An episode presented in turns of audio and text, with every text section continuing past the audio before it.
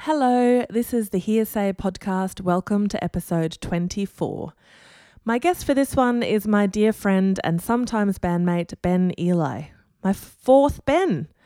That's like 16% of all hearsays that have been Ben's. Wow. Uh, anyway, like Quan, of course, I've known Ben forever and spent loads of time with him in tour vans, hotel rooms, airports, and all that. And I was so excited to have him on and also surprised that there were loads of stories I hadn't heard before. It's so nice to have your friends on and learn a little bit more about where they came from and what made them the awesome human they are today. Uh, it was also interesting to hear Ben's perspective on things after interviewing Quan for my first ever Hearsay podcast. I have to admit, I tried to listen to the first one and it was tough. I sound super green. I'm so happy you guys have stuck with me. Um, yeah, geez, Louise. Uh, I'm obviously still learning how to navigate through interviews, and I really appreciate all your lovely emails and messages of encouragement over the last six months or however long it's been.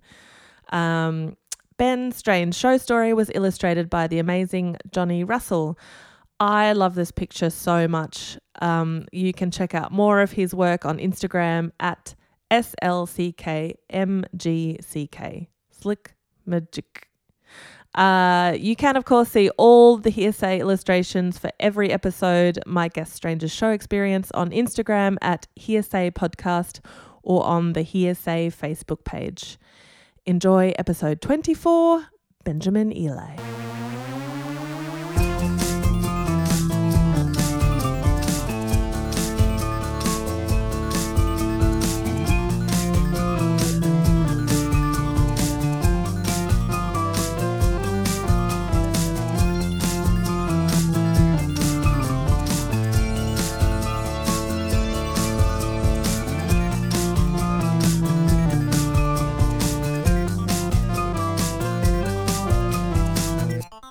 Hey Ben, Hi, Saya. how you going? Yeah, really good, thanks.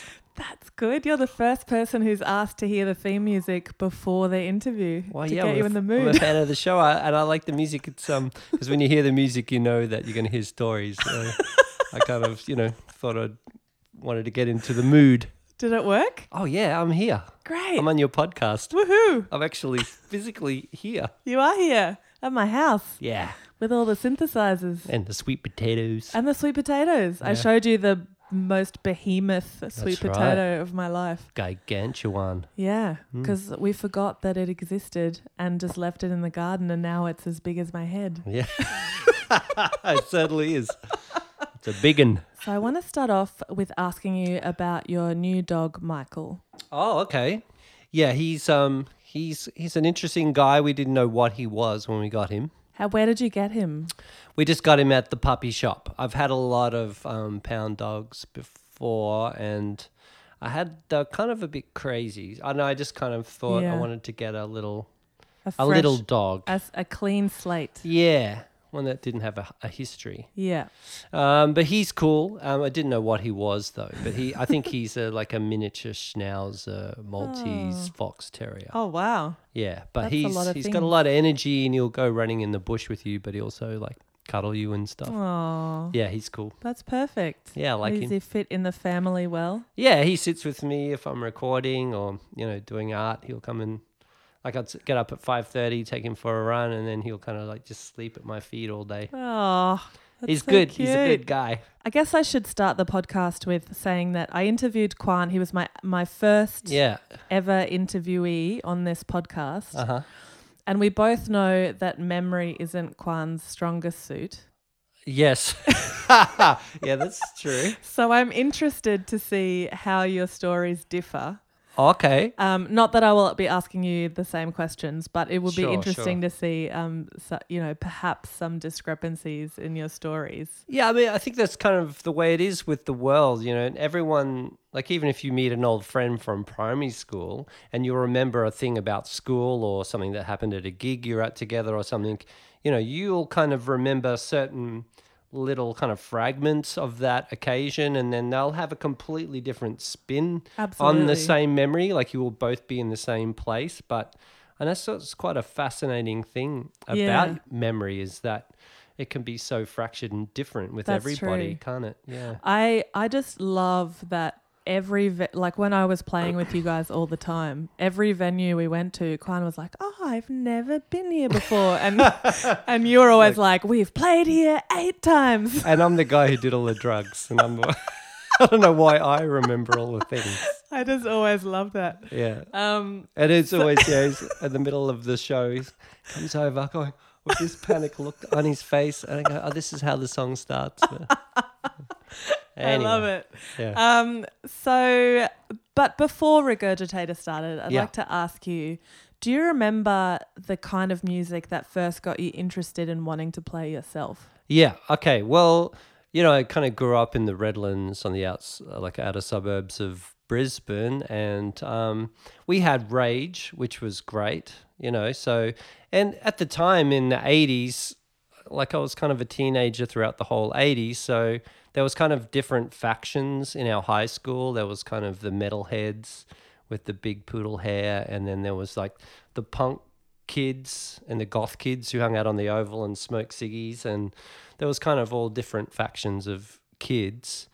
And i kind of was friends with the punk kids but i was kind of just friends with these kind of goofy nerd sort of guys. And uh but i think you know watch rage i was kind of more drawn to the metal kind of side of things. Yeah. i used to love metallica and iron maiden and um yeah i guess that's what i liked So was that in when i the was a teenager was that in the time of hair metal?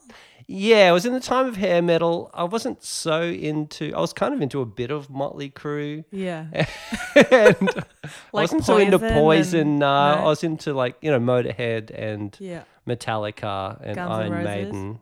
I love Guns N' Roses too. Yeah. Yeah, You Mm. know, I just recently, speaking of Guns N' Roses, um, I just started listening to Duff's audiobook.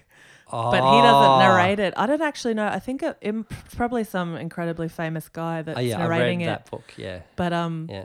but the way that he narrates is it's so funny. He Yeah. he kind of goes like, you know, and I, I'd taken so many drugs I couldn't remember my own name, like that Yeah. kind of vibe. Pretty. Yeah. Um, but it's really it's taken me back to liking that kind of hair metal music myself back then.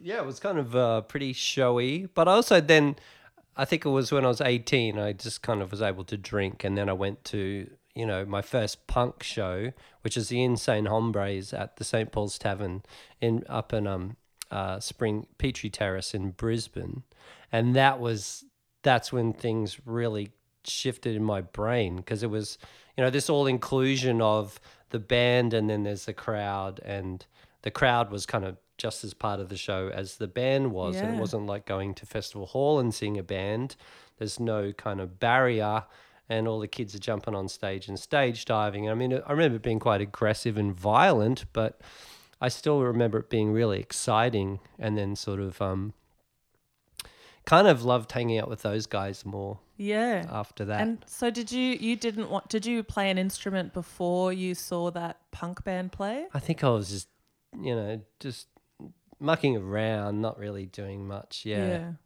Yeah. So what made you want to pick up the bass? Um, I was playing kind of guitar a little bit, um, badly. And then this friend of mine played in a band called The Walking Dead, and they used to get gigs at this punk venue. Uh, um, that's that's the Love and Rocket Strip Bar now. yeah. That's a few doors up from the zoo, and that used to be a venue called the Outpost, which was the punk rock venue in um, in Brisbane. And that's and then my friend who was in grade twelve played in this band called The Walking Dead, and they used to go and get gigs there. Right. And he'd bring the time off newspaper to school and show us the gig guide with The Walking Dead playing, you know, Friday night. And we're just going, What? How did you do this? you got your friends that you met at lunch and say, What do you want to do? I'll play guitar, you play bass. And, and Yeah. they just got their friends together, and all of a sudden they found themselves, you know, playing this venue and they're in the paper. That was kind of really exciting. And we were really excited for them. And then their bass player left and the guitarist said, Hey, do you want to come and play in our band? And I was like, I don't know if I want to play bass. And he said, Oh, yeah, you know, you like Gene Simmons, you know, he spits blood and breathes fire. So, you know, it's a good thing. You could, you know, you, Yeah. could, you can still be creative if you play the bass. I went, oh, it's pretty good. Dude. I'll just get myself some pyro, strap it to my bass. Get some fake blood, spit it out on the crowd. So, um, yeah, I kind of I started playing with those guys, but they changed their name. Um, yeah, and the singer from Razor played drums in that band. All right. The Wildcards was the first band. It was kind of like a psychobilly kind of band. Okay. Yeah. So you were still in high school when you joined that band? Uh, yeah, I think I just left high school. Yeah. Okay. And then, so at that point, were you? Did you want to play bass well? Like, because because not not that sounded weird, but I remember I remember you. Firstly, you know, when I was in high school, you were playing in this band called Pangaea, Yeah. and they were incredibly complicated Yeah. and and very like, um, yeah, just really complicated time signatures. Yeah. it was very um precise. Yeah. Well, that came from. Um, I was.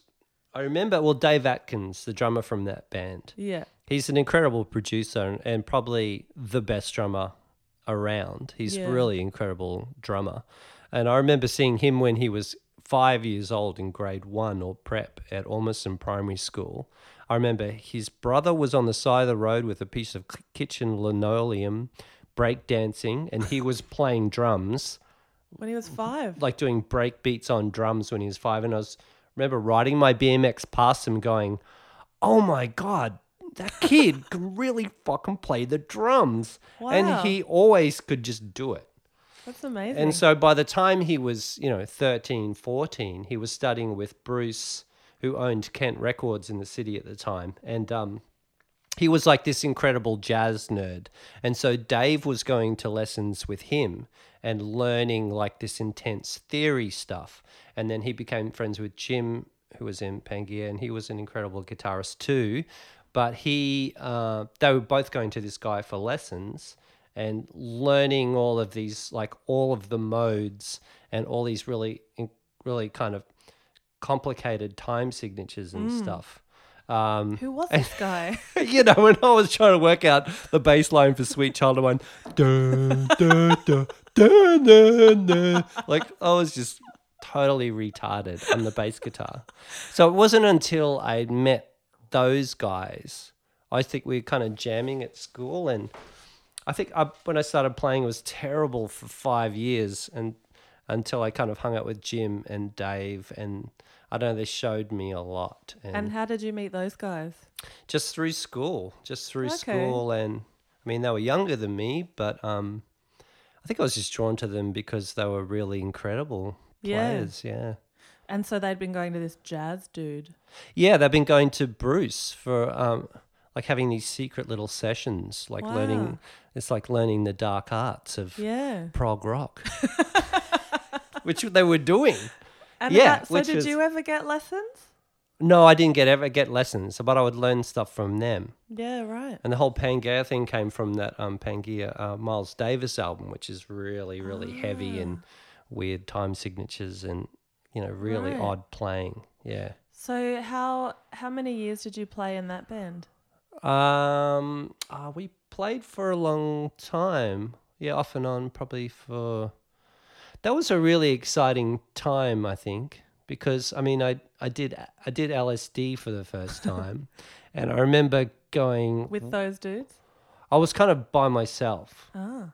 and then I kind of went, oh wow, you know, there's this kind of limitless possibility in the world. Like you can really just tap into anything and make Yeah. anything possible.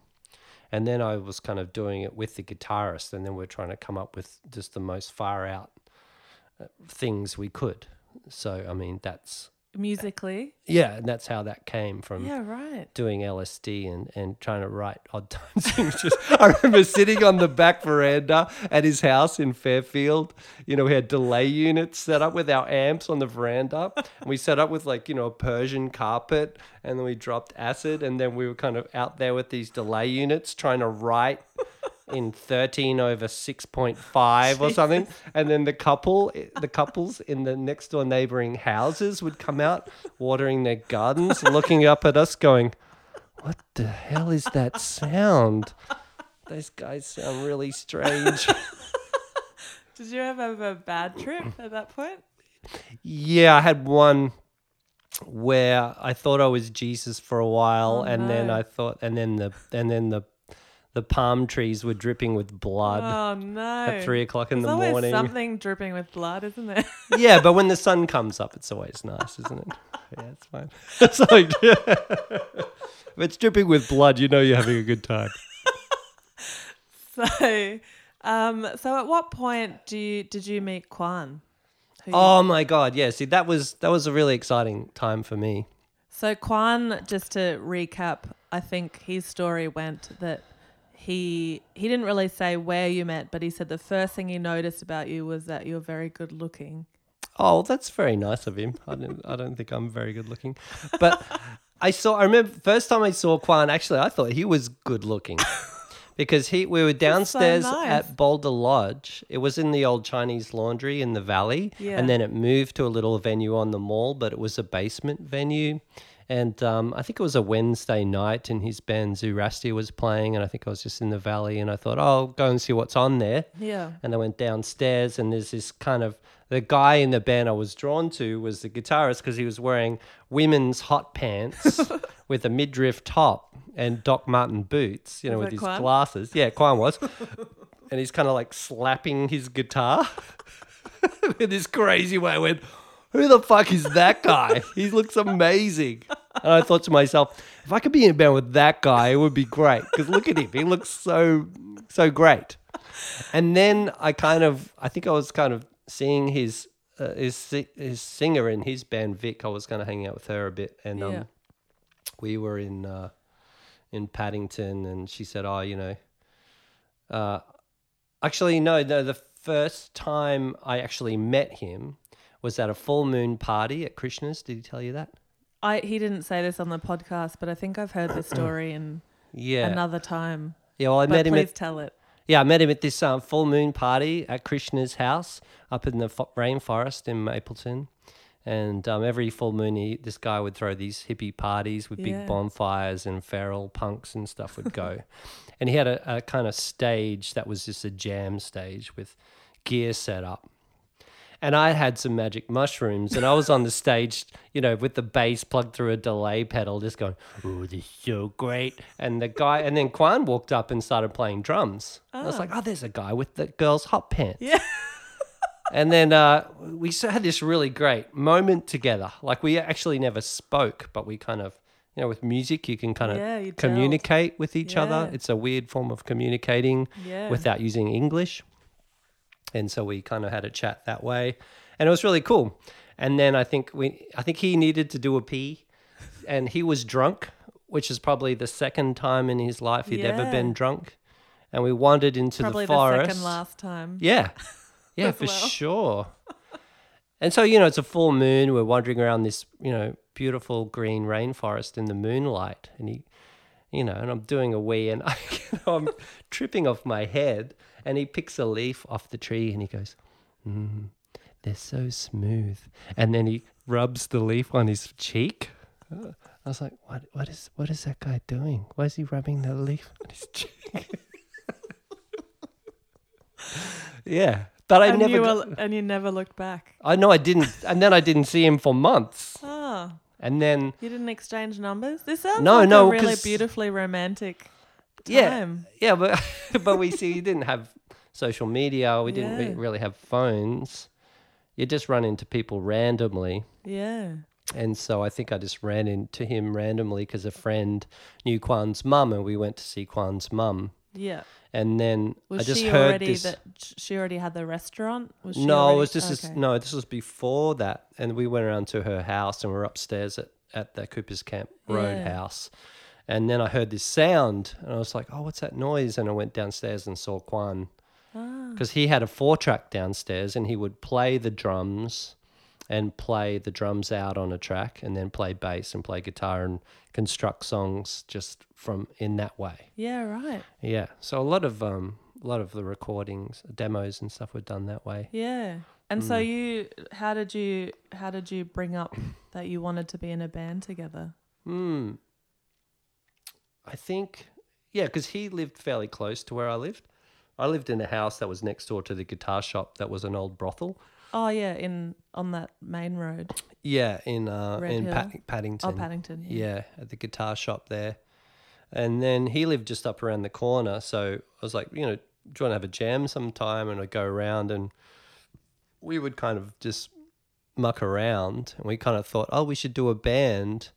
And then I was kind of playing in that band Brasilia with Martin Lee and Simon Gardner. Right. And then they kicked me out. I heard later that they said that I smelt really bad because I was kind of like, you know, I was just really, I was just this bad kind of feral, crusty punk guy living in a share house, not showering, eating three Ew. min- minute noodles, drinking VB all day, just, you know.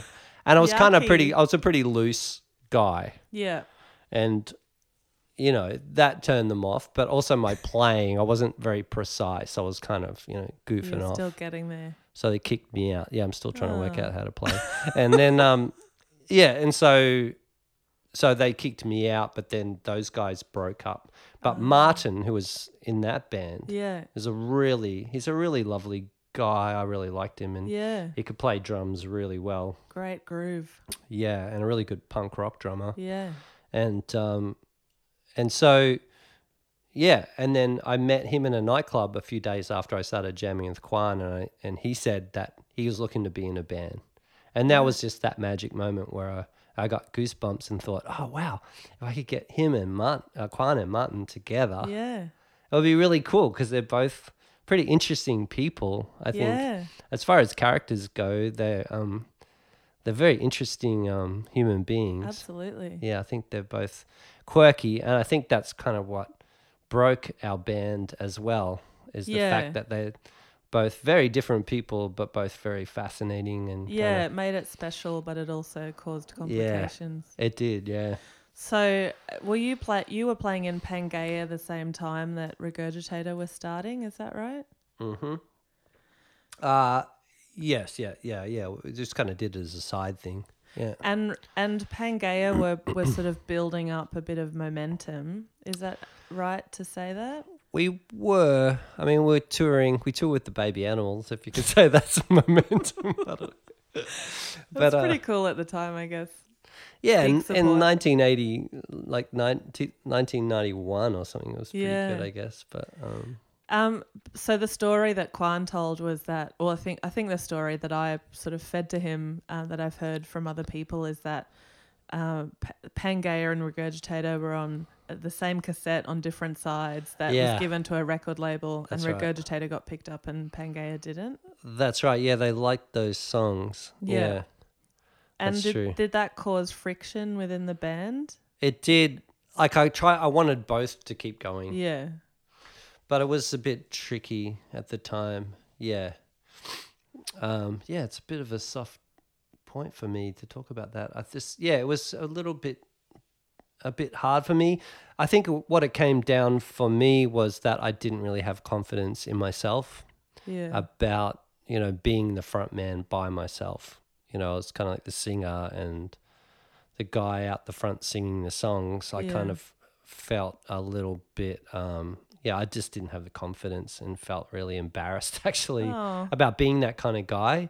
And I just thought with Quan, it was it was easy for me because we can share the load. yeah. You know, he can he he I I, li- I really liked his songs as Yeah. well, and I had faith in what he was doing, and then I could probably lean on him a bit more, and I felt like I could you know rely on him more, yeah. and it just kind of um it helped.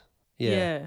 I, di- I didn't feel like I had the confidence to go all the way by myself Yeah. because there's a bit of a you know Um, so let's talk about the start of Regurgitator. yeah Um, what was your first show? Do you remember your first show? Yeah.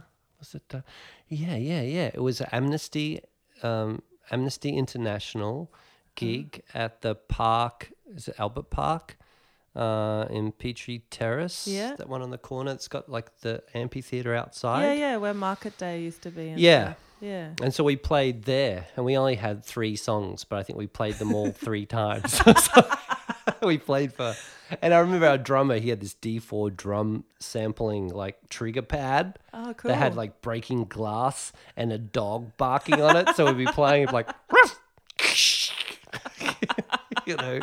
That sounds awesome. But it was fun, and I, I think someone from Triple Z was there, and they saw us and went, "Oh, that was pretty good. You guys want to play Market Day next week?" And then, Ah. and then we sort of played Market Day the next week, and then we just sort of kept playing. Yeah. Yeah. I um I listened to the first two EPs today. Oh I hadn't listened to them in a really long time. They're so strange. It's but so in the it's so weird. They're so good though, and it, it reminded me of all the reasons why I loved music back then. Because I think that was when my eyes started opening towards alternative music. You know, like I loved Beck, and I like you know, like, and it sounds in that similar vein, like lo-fi recording. You know, Yeah. bizarro kind of Yeah. um, genre changes. Yeah. Uh, so good. Well, it was funny for us because I mean, we but we all of all of us came out of these kind of technical kind of prog, uh, intense riffarama bands. Yeah. and we kind of, I think you know, it's exhausting and it takes a lot of energy and you know mind power to get through a set of doing that stuff. Yeah. You feel I feel a bit exhausted and drained emotionally after doing that. And um, but I wasn't listening to that kind of stuff to be honest. I was loving, you know, the Beastie Boys and Sonic Youth and Helmet and uh, you know Beck and I was loving all that stuff. And I I, I was really loving you know like and hip hop as well and Cypress Hill and Public Enemy and all that kind of stuff and and so I think we we wanted to I wanted to simplify all that stuff and have more fun and less kind of yeah crazy jazz kind of rock stuff going on. So I think that's what our intention was, but it was just going to be a side project fun thing. But but we all wanted to do like a, a hip hop kind of thing, but make it alternative kind of thing. Yeah. Yeah. That's it was really cool. I was listening to lyrics today of um couldn't do it. Oh, And, Yeah, that's pretty and fun. And it is exactly like that stuff that I loved so much at the time. And I, I remember um, you know, speaking of rage, which you mentioned before, I remember taping that song or that video clip on Rage. I had Yeah. like a v- VCR set on like record and tape, and then I just press pause and it would record like all my favorite Oh videos. yeah, yeah, yeah, yeah. I used to do that. and too, that yeah. was that was one of the songs that was on one of my videos. yeah, Um, and I yeah I loved it was like in the same vein as like loser and and you know all the these like interesting kind of um disjointed ideas Yeah. in songs. it was a fun, fun time for music. I'm, I'm still pretty fond of all that stuff. Like Yeah. I, I do, I do love all that kind of music.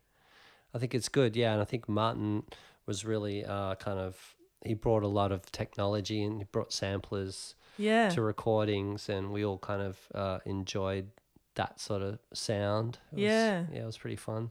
Well, I guess all three of you are all incredibly, still are incredibly musical people. Like I think, I don't know Martin that well, but I know you and Quan can can pick up pretty much any instrument and play. it. Like you can both play drums, you can both play guitar, you can both play bass. You can pretty good at keyboard. You know, like all of you can do everything. So that must have been like a bit an, of an advantage back then too. Yeah, I mean, we used to love. Um, I remember we used to open with the sitar, and you know, Quan, Quan actually had a sitar, and his dad got him sitar lessons from a proper like Indian sitar teacher. And we used to, you know, do this extended jam, and then we had this uh, Chong Day, which was a, a string Vietnamese string gong, and we used to love kind of, and had an Indian reed kind of snake charming flute, Yeah, and we'd play hip hop beats and you know do these weird things with it and went oh my god yeah this is you know run everything through distortion but i mean it was really exciting time for us you know because we were touring and we weren't making that much money but we'd be in melbourne you know quite a lot on tour we used to drive up and down the coast all the time and i remember the first time we heard ourselves on the radio we we're in a secondhand clothes shop Wow. looking for you know clothes with Quan, and you hear that song come on the radio, like couldn't do a camera. and we both looked at each other and freaked out and ran out of the shop. Went, oh my god, we're on the radio, but I can't listen to it. Oh. It was a pretty exciting time, and Yeah. you know they had the alternative charts back then, and um, I think us and Magic Dirt I think it was Ice. That um, their their EP and our EP was in the top ten for like a whole year and a half or something. Wow. Yeah, yeah. So it was pretty exciting for us. Yeah. Like just you know, I guess being in the alternative charts and Yeah. playing, and even though we didn't have any money, but it was still pretty fun. Were you guys on the doll? Yeah, we're on the dole. I remember us all like being at Quan's house having a rehearsal and we had a break and went down into the park and we're on the kids' swing set saying, Oh, you know, it'd be really great if we could, you know, if we could just get off the dole. then our lives would be all right because, you know, we don't have to go to the Centrelink every two weeks, hand in the form. That was our goal, just to get off the dole. Oh, If we you could just nailed get it. off the dole, we'll be all right. Yeah. So when did you get off the doll? Uh, I think it took a while. I think it took a while. I think it wasn't until our first record came out Yeah. and we um, went to Bangkok and recorded our first record, Tu-Plang, and came back. I remember while we were in Bangkok, yeah, our, our um, A&R guy from our record company called us up and said, Do you want a tour of the Chili Peppers? And then we came back, and I think it was probably after around that time, Yeah. maybe Started earning some cash. getting some cash at least. Yeah. Yeah, a, mi- a minor, meager wage. I remember my first memory of seeing you guys play was that free gig you did in King George Square. That was, I think that was probably our best gig ever. Really? Yeah. Tell tell me what happened because I remember 'Cause it, that it being insanely crowded. It was so fun. I can't even remember when it was, but I remember that it was the Save the ABC rally. Yeah, I was in And- high school. Yeah, and John Howard had just got into power. He'd just become prime minister. Yeah. And he just took a machete to the ABC funding. That's right. and just went he kind of just basically crippled it and was the ABC was about to collapse in a pile of you know balsa wood or something. And then everyone was just pissed. Yeah, and then I think they asked they were doing a rally in each city or they're doing a you know a protest gig. And then they said do you want to do a gig? And we said of course of course. And we're playing recovery and you know Triple Yeah. J was supporting us. And it was us and bananas and pajamas. That's right. at King George Square. and so we just turned up there and we're watching bananas in pajamas. There's only a couple hundred people there. And then and then we just before we played, all these people turned up. And the streets on either side of King George Square got all the traffic got shut off, Yeah, I think. And then definitely on Adelaide Street. Yeah, yeah, and then the stage was a small stage and it didn't have the proper crash barrier you would have now. It just had that little fencing, so the kids just went nuts and they were they picked up the fence and just handed it Oh away and threw it into the bushes. And then they were pushing the stage and the whole stage was getting moved back towards the clock tower. Oh no. and then the whole stage got surrounded by the cops. And then i was standing on stage playing and there's eight policemen kind of surrounding me while we're playing this song. We'd only done three songs and the whole crowd was going mental. And then and then i think it was the mayor's assistant although the, like the head of police was there Yeah. and he said you have to stop you know you have to stop this right now Yeah. and I said, we can't stop. If we stop this, there's going to be, you know, it'll be worse. It'll be a riot.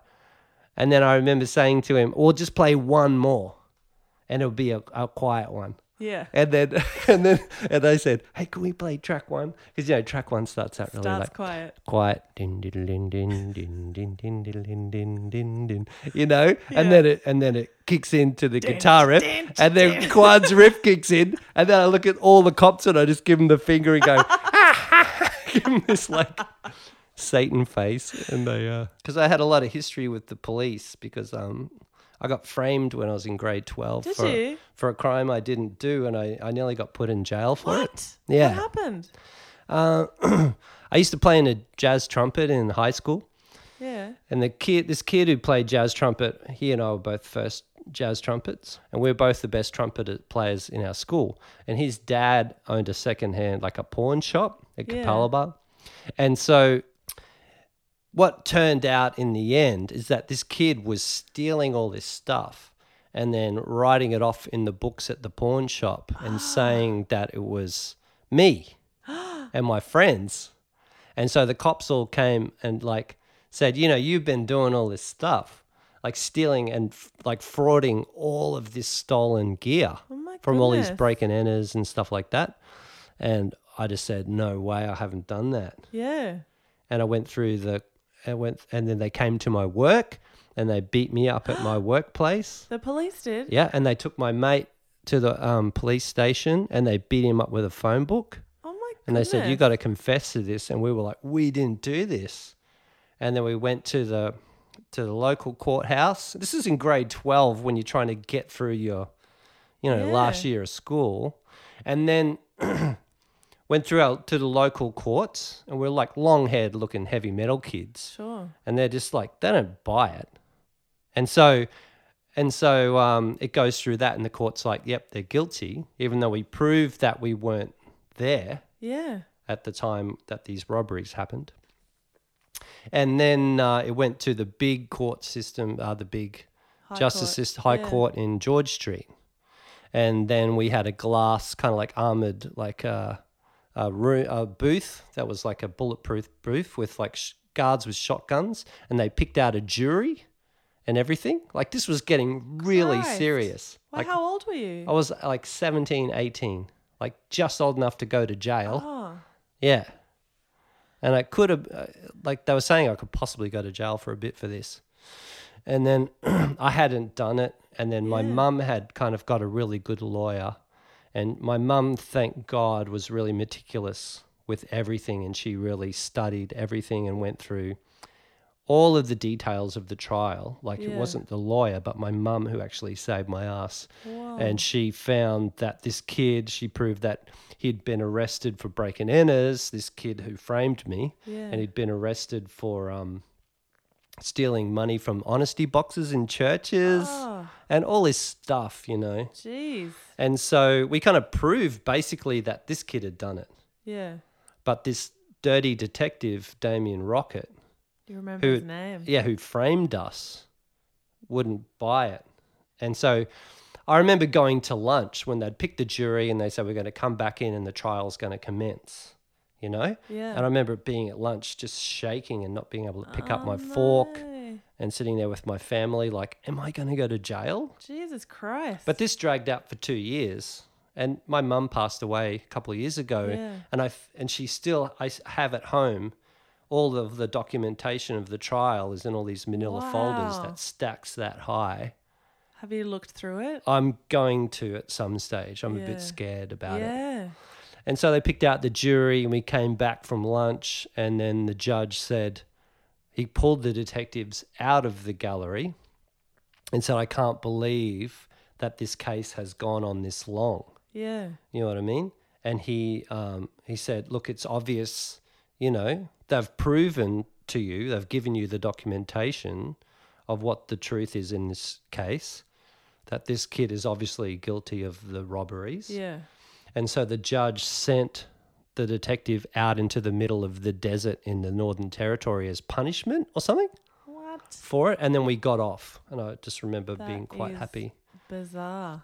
But I think that's what kind of, s- it kind of did something to my brain, that whole thing. Yeah. so it kind of would. made me spiral out of control and made me kind of get a bit wild and crazy with drugs and play in like punk bands and go a bit nuts because I couldn't really deal with all of that stuff. And I suppose it would have been a giant anti-authoritarian kind of. Yeah, and that's the thing with the King George Square thing with the cops surrounding. Yeah. Like I've always had a thing with them, and um, yeah, my house has been was raided a lot, and you know, I mean, in Brisbane at the time, if you if you had a blue mo- mohawk, the cops Yeah. would pull you over and search you all the time anyway. Yeah. But but I you finally got a fuck you moment. that was my fa- yeah. I mean, that's why I think that was one of my favorite because I got a good fuck you moment to the police. But So I remember that show as being wild, and also I remember you having to stop playing a few times in the middle of songs because the kids Yeah. were just bum rushing the stage and the whole thing was moving. the whole thing yeah. was moving. Yeah, But yeah, I got a very different attitude to the police now. I think the police are actually really great what they do, and yeah, I think that you know it's a they do a service that is valuable. But, sure, but when you're young, you can get picked on, I guess. yeah. And I suppose yeah, that was a really different time in Brisbane. Yeah, definitely. Yeah. Wow, I did not know that story. Yeah, yeah. I think it really kind of messed me up. Um, Yeah. So I suppose with Regurgitator, it's always, as far as I've known you guys, it's always been a very family type vibe in the band. Yeah. Also with with your manager Paul Curtis, Yeah, love him. everyone is Yeah. is almost like a like a family. Yeah, we've been together for so long. Yeah. Yeah. Has it always been like that with you guys? No, it hasn't. I think we probably got to that point um, maybe in the last mm, 10 years, probably. Yeah. I think. I think. I think it, when you're touring a lot and you're around each other all the time, and um, I think you don't appreciate it because you're around it all the time. Yeah. Um, but when you have some space away, have a lot of time away, then you go kind of, and you see each other and you kind of, but you know, you have those friends in life that you've known since, you know, early primary school or something. Yeah. And I don't know, just having a connection with someone over a long period of time, Yeah. you, um, I don't know, you can feel quite safe and, um, have a good relationship with them because of the time that you, the times that you've been through. Absolutely. Mm. Did you did you ever feel like a family vibe with Martin, or did he he happen to leave before that? I think it was before all of that stuff. He was, um, yeah, Martin was. He was a he was a, he was a fantastic guy, and I think all of our all of our ethics and a lot of our ideas came from him. Yeah, He is responsible for a lot. Like he was a very savvy businessman. yeah, He was the guy who you know said, okay, if we're going to do this record deal, we're going to take a short, a, a really small amount of cash. We're going to get the cash. We're going to buy our own gear to start our own studio. Mm. And we're going to record everything ourselves, you know, DIY. We're going to do it all and then um, own all the gear. And if we don't sell any records, we've got some gear. yeah, You know, we're, Very we're smart. not going to listen to them and spend, you know, $300,000 in LA doing an album. That's just stupid yeah, you know and then his whole idea with technology and um yeah he had a lot of good ideas yeah. Quan said he was a, he was the businessman of the he was clever yeah Um, and I suppose Paul Curtis and him had some differences in the end. Yeah That was. Did you always feel like you were sort of in? Because it sounds like to me you've you've only ever spoken highly of Martin to me. yeah Did you feel like you were sort of in the middle of all of that? i definitely was because i mean i liked those guys both equally yeah. i think i was probably a bit di- diplomatic about it but see like i mean i would go out with martin and Yeah. you know I mean, I would go out to a cl- strip club with him in in in uh, in Bangkok in Yeah. Thailand, and and you know do drugs with him. I would, uh, but with Quan, I would. I'd be happy to hang out and read yeah. poetry in the in the in the in the park. I love that. That's So, the difference. or you know, I would, I would, I, I'm happy to do both those things. I can't do both of those things all the time. No, No, it's too you're very much in the middle of that. Yeah, I'm happy to do all that. Yeah. Yeah. So I was kind of, uh, yeah, I was kind of friends with both those guys. I mean, I brought them together. yeah, actually. you did. Yeah. yeah. Yeah. So was that really hard for you then when when cracks started forming? Yeah, it guys? was. Yeah, I kind of wanted everyone. "Oh, Come on, guys, Just everyone just Come get on. along. just look, just just love each other. It's all right." Oh, Yeah, so that was a bit tricky. yeah. How did you Yeah. deal with it emotionally? Ah, I don't think I really did at that time. I think at that time I was pretty bad. I think I probably Yeah. hit some pretty bad lows. Yeah. Yeah. So let's talk about 90s nostalgia. Okay. And how I guess it's different with Regurgitator. You never really had a breakup in that band. Like you've you've kept going the whole 25 years or however long it's been. Yeah. Um, with a few gaps of, you know, like Yeah. s- some breaks, but but you've never like had a, the band's breaking up and then reforming. Yeah, we've had some times just amongst ourselves Yeah. where, where Quan's like, that's it, can't take it, we're breaking up. And me and Paul will go, hang on, just like, let's just, let's just have a break for a while and not say anything. Let's keep it quiet. And then a couple So you've never had and then a year, yeah, not public breaks. we've had a lot of private breakups. private meltdowns. Yeah, yeah, yeah. Um, yeah. So what do you? How do you feel about the '90s nostalgia thing coming back now? I look. I think I look back on that time and just go, "Wow!" I mean, it was it was pretty exciting. Yeah. There was a few contributing factors that I thought really uh, kind of assisted many weirdos in the world to feel like they had a place. Things like the Big Day Out, things like Recovery, things like Triple J, and uh, you know, I mean, a lot of people were pretty, pretty kind of uh, felt like they were on the outside. I mean, this is coming out of post the '80s with the whole kind of Reagan era, kind of nuclear, you know, Holocaust kind of fears that you know hmm. i think that was a real thing in the 80s people were like wow these superpowers have these missiles that can just destroy the whole planet. And so hmm.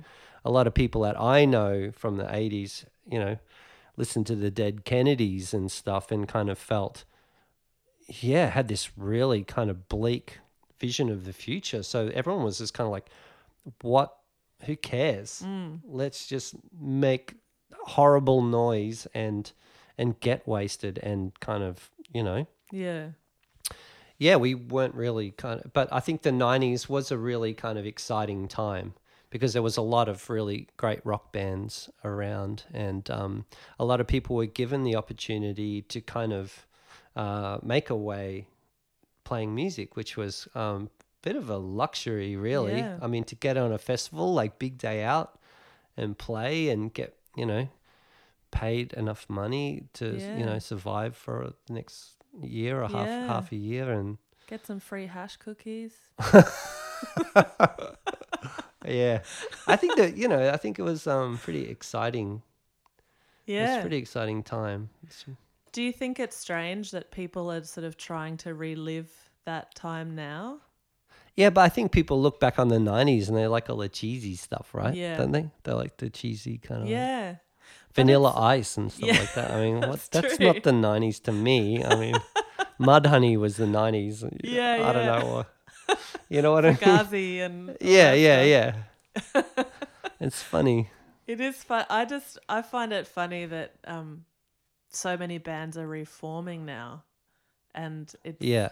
But I su- yeah, I suppose like I said before, it's different for Regurgitator because you never officially broke up. You just kept going, and, yeah and you're just you know you're an ever moving machine. But it's funny, you know. I mean, we get these, we get, you know. I mean, we went through this phase of playing out to young kids when we were young, and then our crowd got older, and then our crowd got smaller, and now our crowds have been getting bigger again. Yeah. And they're all these young people, Yeah, and I kind of say to, I say to these young people at the, I was like, what? Are, why are you here?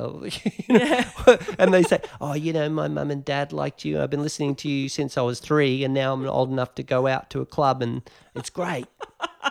It's, That's so cool. It's pretty cute that yeah. it's come around. Have you had like um, parents with children at your gigs?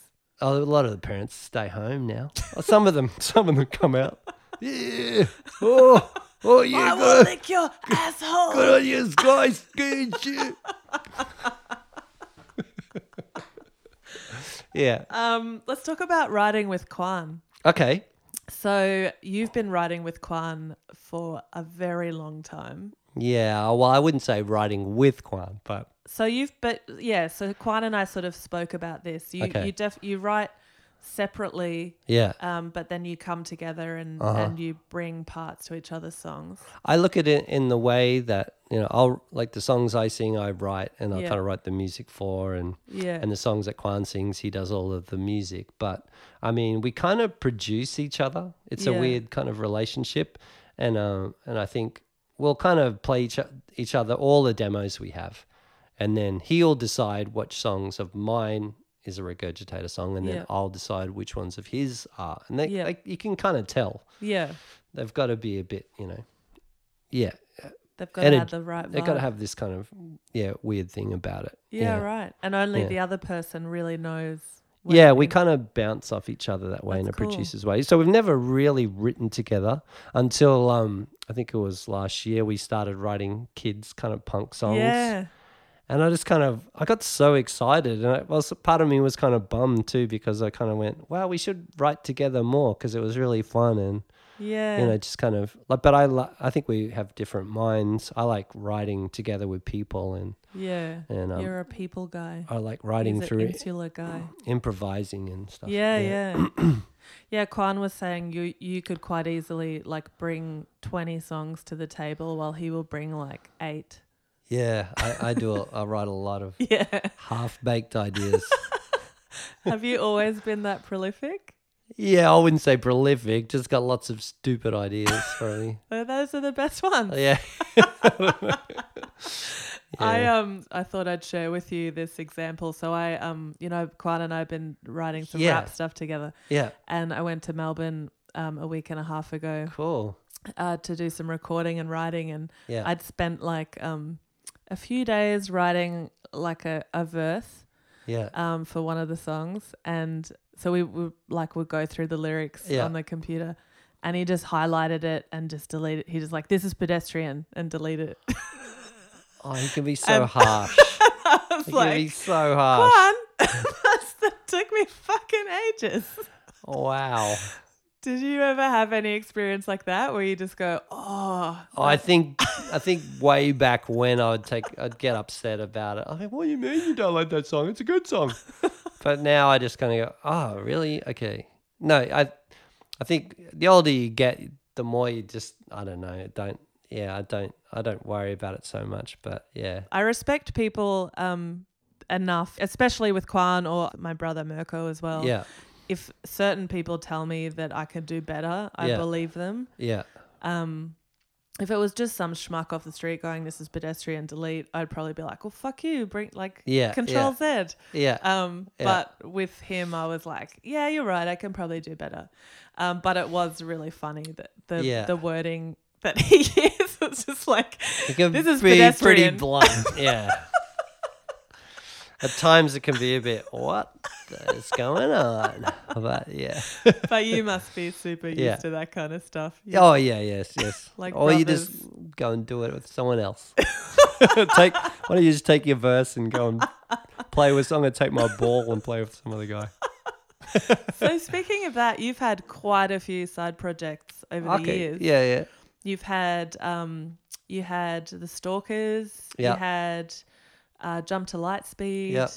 Um, you had you played an Ouch My Face. Yeah, that was fun. Yeah, yeah. Um, and now you've started doing some solo stuff that's Mhm. completely stripped back, sort of acoustic Yeah. and voice. yeah. Um, why did you decide to do something completely? I don't know. Well. I think you know. uh, Well, if you're young, if you're a young person like you are in the early '90s or something, and all the music on the radio is all you know pretty heavy, and that's the stuff that turns you on, and everyone seems to want to make that stuff, and I guess you just kind of get thrown into this kind of melee.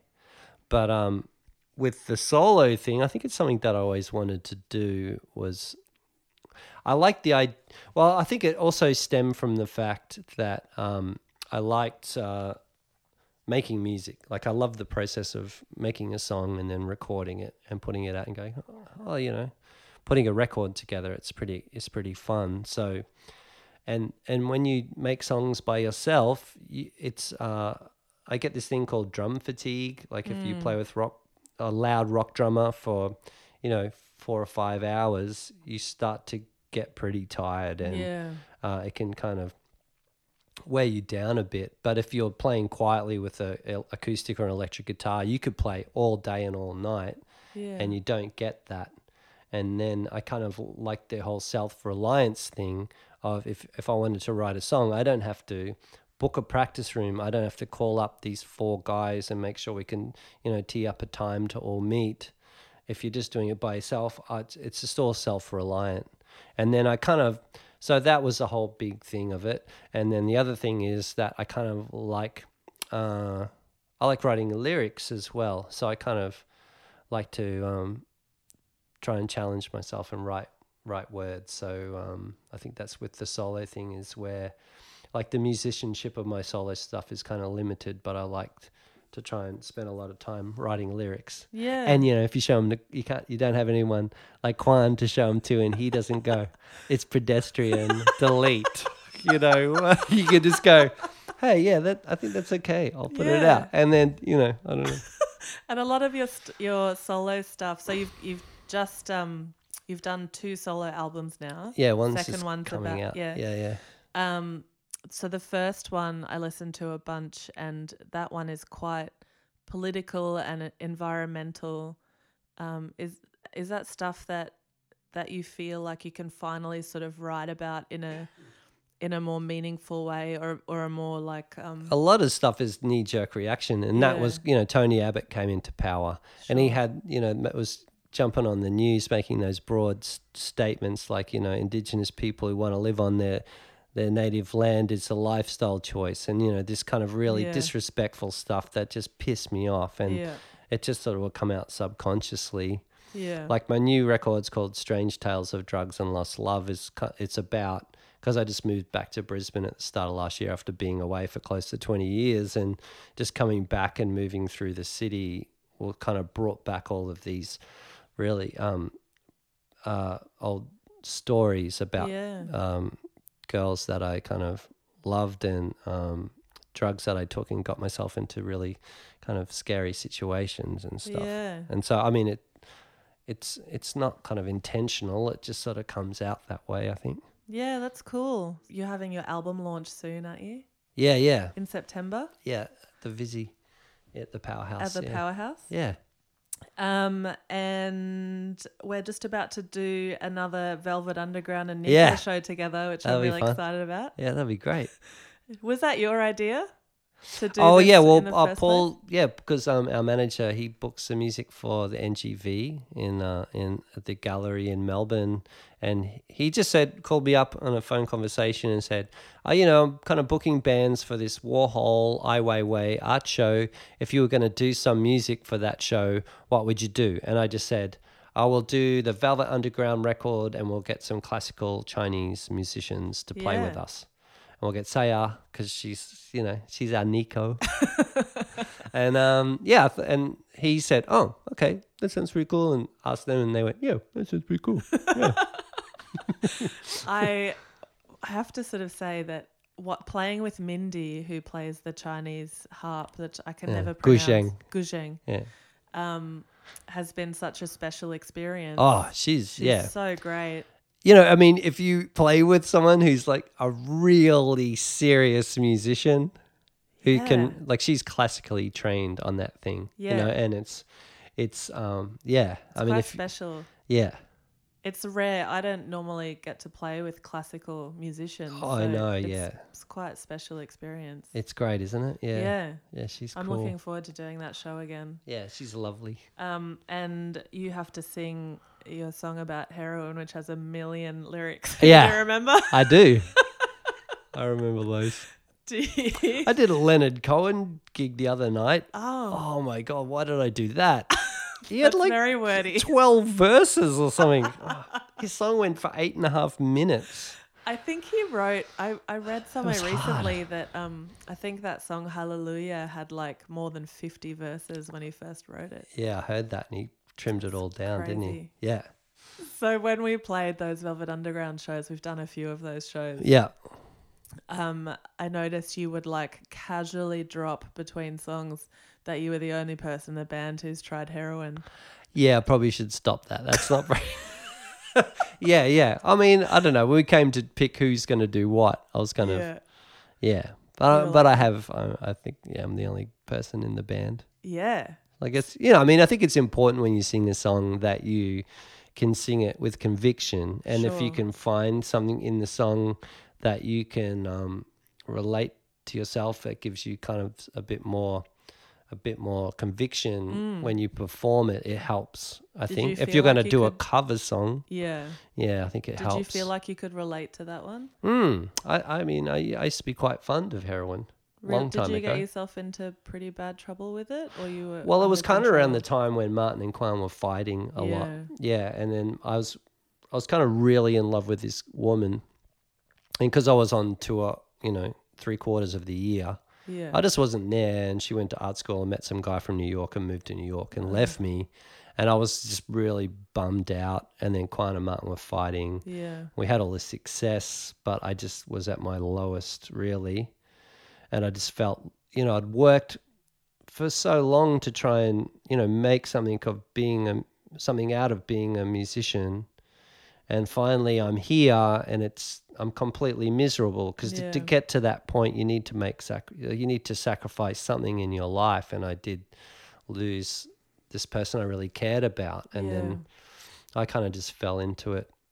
Yeah, Wow. for for a while, and then, but I think after a while, you just kind of go. Um, I don't. I used to say it's an excuse to be useless Yeah. to take it because you, you just kind of if you if you can't interact with the world, you do it to drop out. And then I kind of started to get the urge to interact with the world again. So it wasn't, you know, I didn't get addicted, so to speak. Oh, you're so lucky. Yeah, I didn't fall into it. Yeah. Mm. I was reading a book the other day um, about a lady that was addicted to heroin, and she just kept going back to it. Like she would pull herself out of it for, for a few years, and then It's she kind of hard to, back. yeah. So you, yeah, you're really lucky to pull. Well, I'm lucky. out. I mean, I haven't had had it for twenty years, fifteen years probably. Yeah. Full on. Yeah. Um, how have your priorities changed over the years in re- regards to music? I think it still holds a big priority in my life. I think it's important. I think socially, for me, m- music is important. Yeah. I think you need to interact with friends.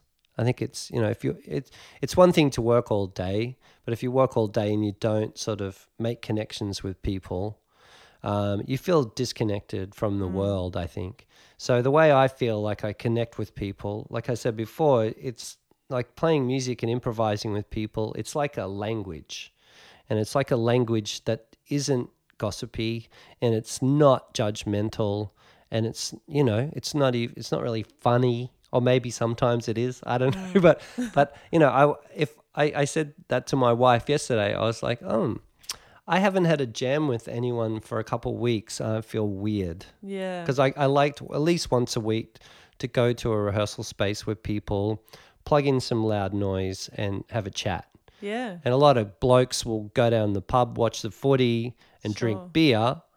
But me, I'd just like to go to a rehearsal space and, and just make some noise together. Yeah. And I think that's a way of communicating that's very healthy, and you feel in touch with the world. I mean, I think that's my way of feeling connected to the world Yeah. is through this.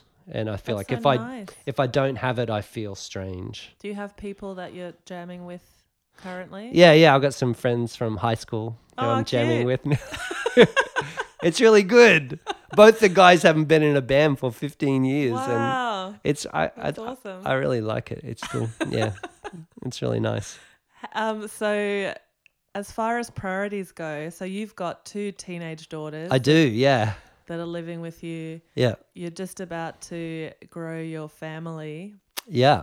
again. That's right. Um, do you feel like kids have changed the way that you think about life and Of music? course. Yeah, yeah. Kids give you hope. I think for me, kids kids give me hope and um give me something to uh like. I think they kind of make me a better man. Uh, make me a man more than a boy. I think before, like if you if you don't have to be responsible, then you can you know you can be a dickhead. Yeah. And so I was just being a dickhead pretty much. So I think it was good for me that I did have them. I don't think everybody's like that, but I think for me, I think it helped me. Yeah, Yeah. because I think it gave me that responsibility that, you know, knocked me into line. And I think it's good to have that, you know, if you've got an addictive personality or yeah. a, or a bit um yeah. Do you see your younger self in your daughters? Uh, I a little, but I think they're much smarter and they're much more responsible, They're pretty cool. and they're not sneaky and naughty like I was. I go, oh, yeah, I, I, I, they surprise me. I think it's cool. Yeah. They're supposed to be better than you. That's the whole point. Yeah. They're supposed to be better, so they're better. Yeah, That's really nice to hear you say that. Yeah. They are pretty cute and awesome. yeah. I'm pretty proud. Ben, I'd really like you to tell me your strangest uh, show story or just the strangest thing that's happened to you because you're a musician. Okay. Could I tell two little ones? you can tell maybe? however many you like. Well, okay. Well, I think probably the strangest circumstance that I got myself in was when uh, I think you know, Pangaea had been together for a little while, we're knocking around bands like the Dream Killers. And um, 4 Triple Z was doing this thing where they were doing concerts at the maximum security prison at Wacol.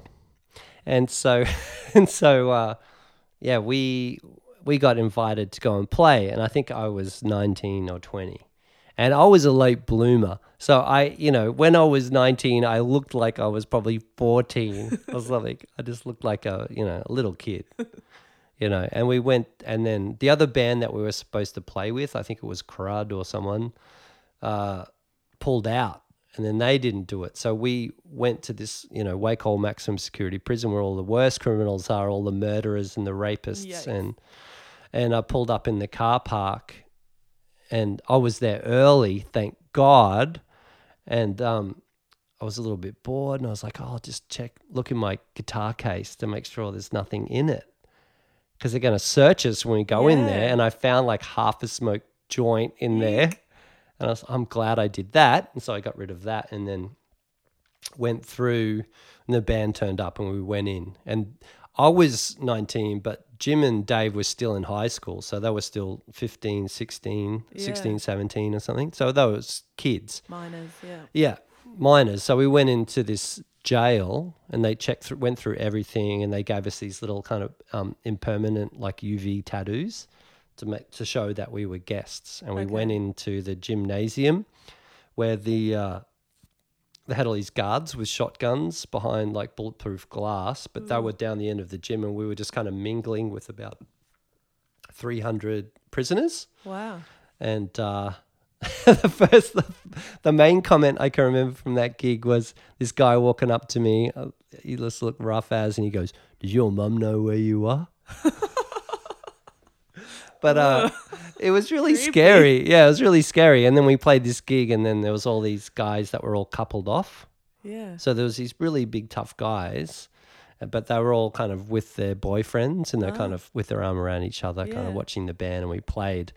But I met this Aboriginal guy, and he he he told me before we played that he hadn't played in a band or jammed with a band um, since the early since the late seventies. Because he was in there for murder, for murdering his wife and Fucking his hell. lover. Because he came home and found them. He told me, and yeah, really crazy. You know, so this is these guys are telling me how they'd murdered people, and then you've got to go up and stand there and play in front of them. Oh. But then they're kind of leering at you, but they're with their couples. They're kind of Wow, that sounds they kind bizarre. of they're kind of like feeling each other and stuff. it's kind of, it was really weird.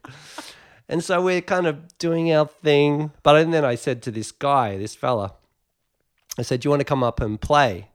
And then uh, gave him the guitar, and we did like a blues jam. Yeah. And you should have seen this guy's face. He was like the happiest. Stoked. Yeah, because he hadn't jammed with a band Oh. in like close to 20 years. That's so nice. So that was a really nice moment. Yeah. And then after that, one of the prisoners taught me how to make a tattoo gun.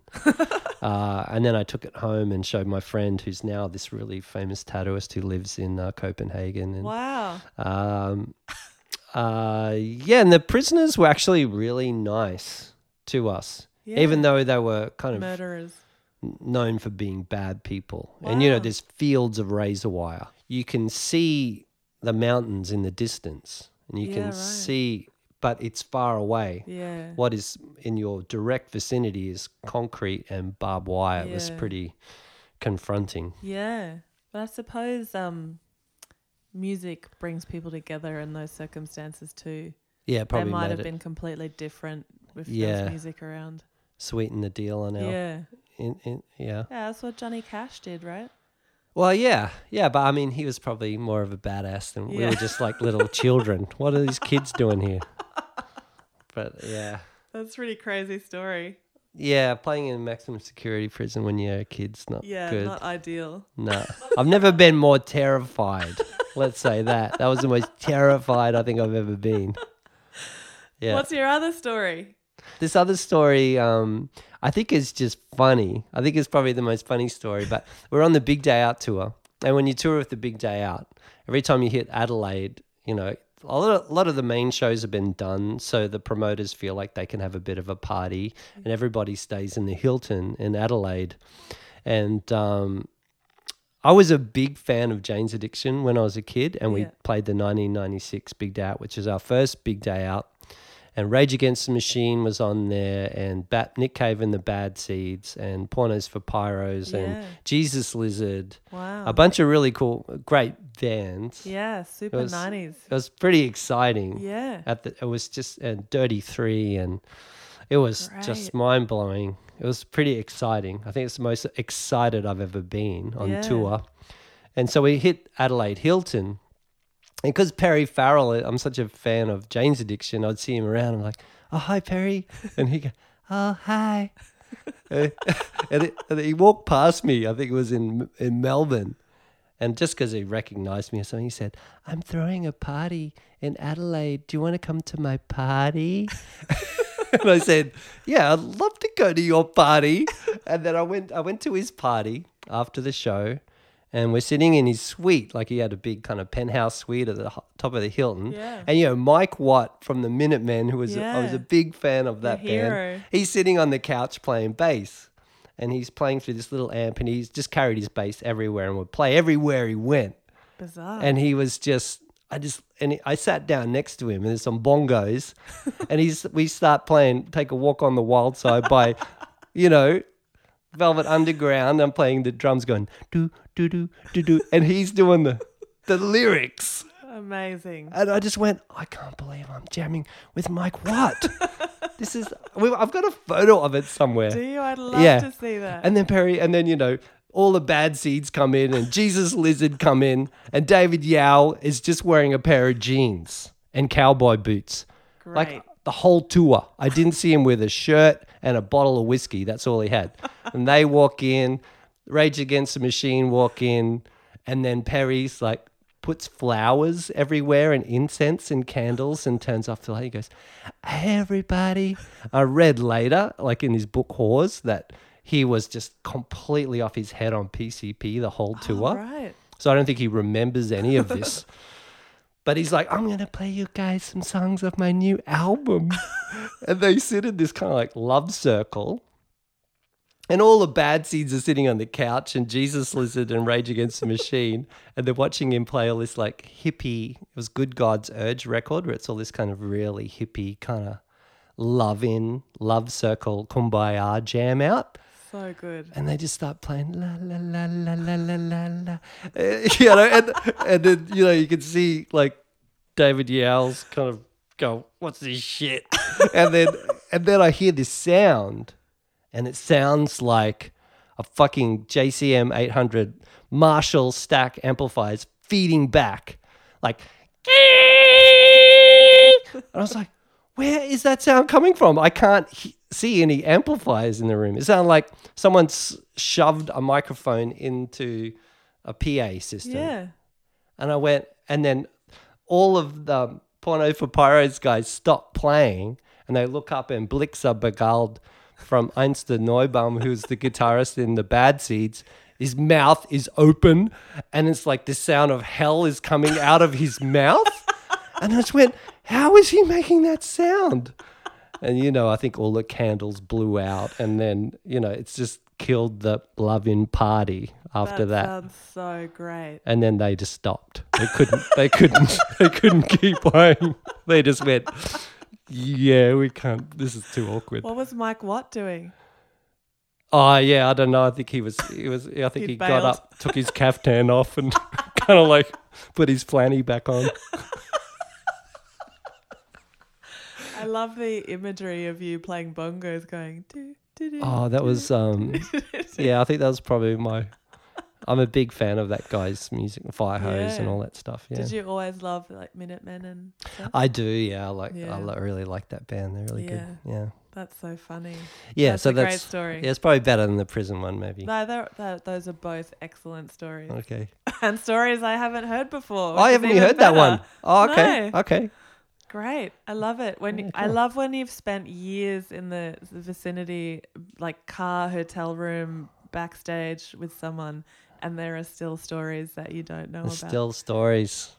oh yeah, and I was seeing this girl in Adelaide too, and then um, was it Zack de la Rocha came up oh yeah, and just said, "Oh, I'm going to be with that girl now, okay?" I just like, I just went, okay. It was really weird. Did, and was he with her? Yeah. He just took her. He just kind of walked up and took her. Weird. It was really weird. I wasn't even dating her. As she was So just rock kind and of, roll. yeah, That's kind pretty of cool. creep and roll. Yeah. Drop, creep, and roll, Zack. Drop, creep, and roll. Hey, thank you so much for being on my podcast. Yeah. Thank you. It's really fun having you here. Well, thanks for having me. I hope I haven't talked too much. No, it's perfect. You have to talk a lot. That's the Okay. deal. Wow. My first podcast. Thanks, Ben. Thanks, Saya. Bye. Bye bye.